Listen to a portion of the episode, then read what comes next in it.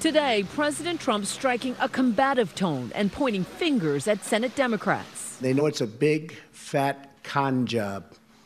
And they go into a room, and I guarantee you, they laugh like hell at what they pulled off on you and on the public. The president fielding a range of questions on sexual assault accusations against his Supreme Court nominee, Brett Kavanaugh. When I look at what's happened to the reputation of a great gentleman a great intellect, a brilliant man, somebody that has a chance to be one of our great Supreme Court justices in history, intellectually. I think it's a shame. All this as another accuser emerged today with a sworn statement alleging another account of sexual misconduct. ABC's Jonathan Karl. You have daughters. Can you understand why a victim of sexual assault would not report it at the time? Don't you understand? By the way, I only say this 36 years, no charge, no nothing. But, but that, Everybody, that, that happens often. I mean, people are going to have to make a decision. 36 years, there's no charge. All of a sudden, the hearings are over and the rumors start coming out. And then you have uh, this other con artist Avenatti come out with another beauty today. Michael Avenatti, attorney and frequent Trump provocateur, this morning tweeting a photograph and declaration from his latest client, Julie Swetnick. In a sworn affidavit, the 55 year old details graphic accusations of what she calls highly inappropriate conduct from the nominee and others close to him. Kavanaugh vehemently denying the allegations in a statement, writing, This is ridiculous. And from the Twilight Zone, I don't know who this is, and this never happened. Earlier today, the president wholeheartedly backing his pick. Hopefully, over the next couple of days, it will be settled up and solved, and we will have a Supreme Court justice who will go down as one of our greatest ever. But later at the press conference, President Trump shifting his message, saying he wanted to see how tomorrow's hearing plays out. Do you think these women, all three of them, are liars? I can always be convinced. Sounds, I have to hear it. It sounds like what you're saying is there is a scenario under which you would withdraw Brett Kavanaugh's nomination. Is that correct? If I thought he was, if I thought he was guilty of something like this, yeah, sure. And you will wait until tomorrow to make up your mind. I want to watch. It. I want to see. I hope I can watch. All this drama unfolding on the eve of Thursday's highly anticipated hearing before the Senate Judiciary Committee, where Kavanaugh and one of his accusers, Dr. Christine Blasey Ford, are expected to testify. This after days of disturbing allegations regarding Kavanaugh's time in high school and college, first brought by Blasey Ford.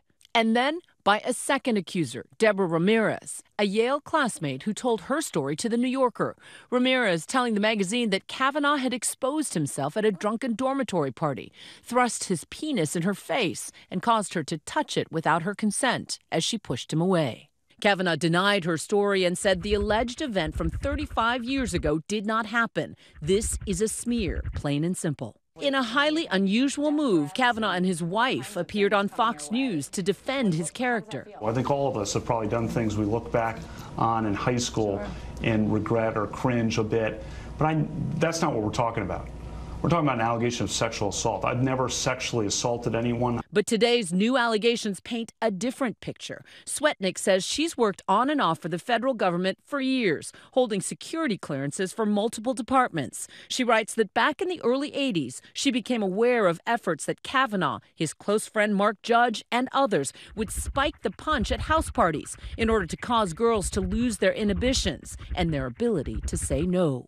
She goes on to write that she also witnessed efforts by Mark Judge, Brett Kavanaugh, and others to cause girls to become inebriated and disoriented so they could be gang raped in a side room or bedroom by a train of numerous boys. She claims she too was raped by multiple boys at a party attended by Kavanaugh. Yet she doesn't contend that either Kavanaugh or Judge were among her alleged assailants. ABC News has been unable to corroborate Swetnick's allegations. While both Kavanaugh and Judge have denied those allegations, both men are also named in Dr. Blasey Ford's accusations, who first detailed her account to the Washington Post, saying she was at a party when the now nominee pinned her to a bed and groped her. He was trying to attack me and remove my clothing, Blasey Ford said.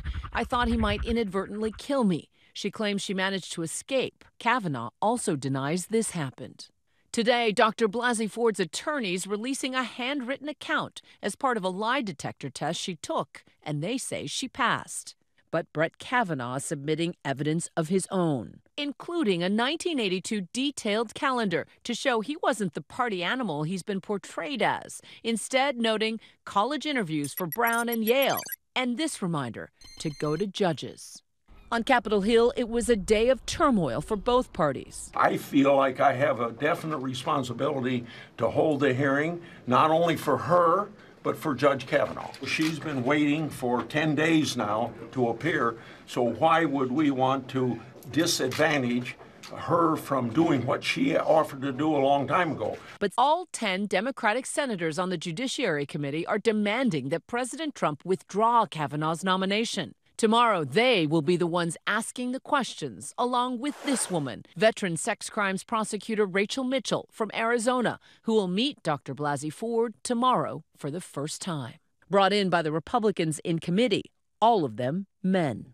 Normally, a sex crimes prosecutor would have so much more time to build trust and rapport with a witness before there would be a hearing like this. We hired her because she has a, an extraordinary reputation for being able to ferret out uh, the truth in sexual allegations of sexual assault. Kavanaugh will likely have to answer some tough questions of his own. He will face some embarrassing questions about his youth, his sexuality, um, various pieces of his anatomy. It could be just absolutely horrifying for him to consider doing this in such a public way. But the new allegations further splitting the already partisan committee. On one side, Democrats claiming the new allegations must be considered. This allegation is a game changer because it's under oath and it names corroborating witnesses. On the other side, Republicans. I do believe the judge. I think it is a smear. I'm very suspicious of this. He says he doesn't know the lady. He says he never hung out with the lady.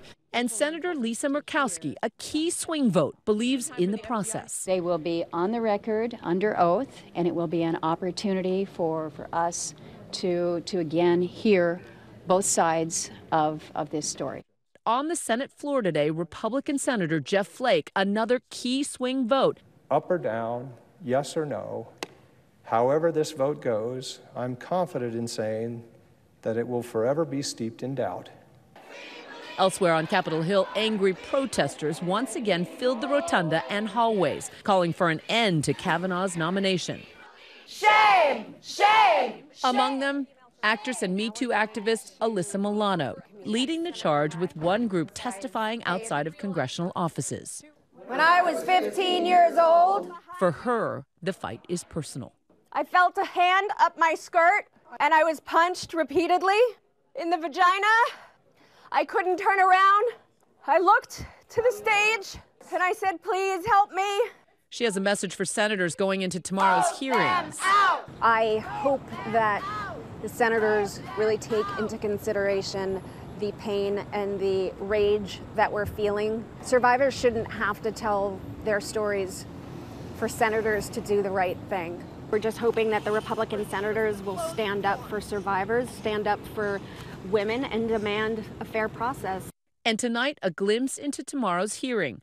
Dr. Blasey Ford releasing a copy of her upcoming statement testifying Brett's assault on me drastically altered my life for a very long time. I was too afraid and ashamed to tell anyone the details. And the White House also releasing Kavanaugh's opening remarks, who still adamantly denies all allegations. I have never sexually assaulted anyone, not in high school, not in college, not ever. Hi everyone, George Stephanopoulos here. Thanks for checking out the ABC News YouTube channel. If you'd like to get more videos, show highlights, and watch live event coverage, click on the right over here to subscribe to our channel and don't forget to download the ABC News app for breaking news alerts. Thanks for watching.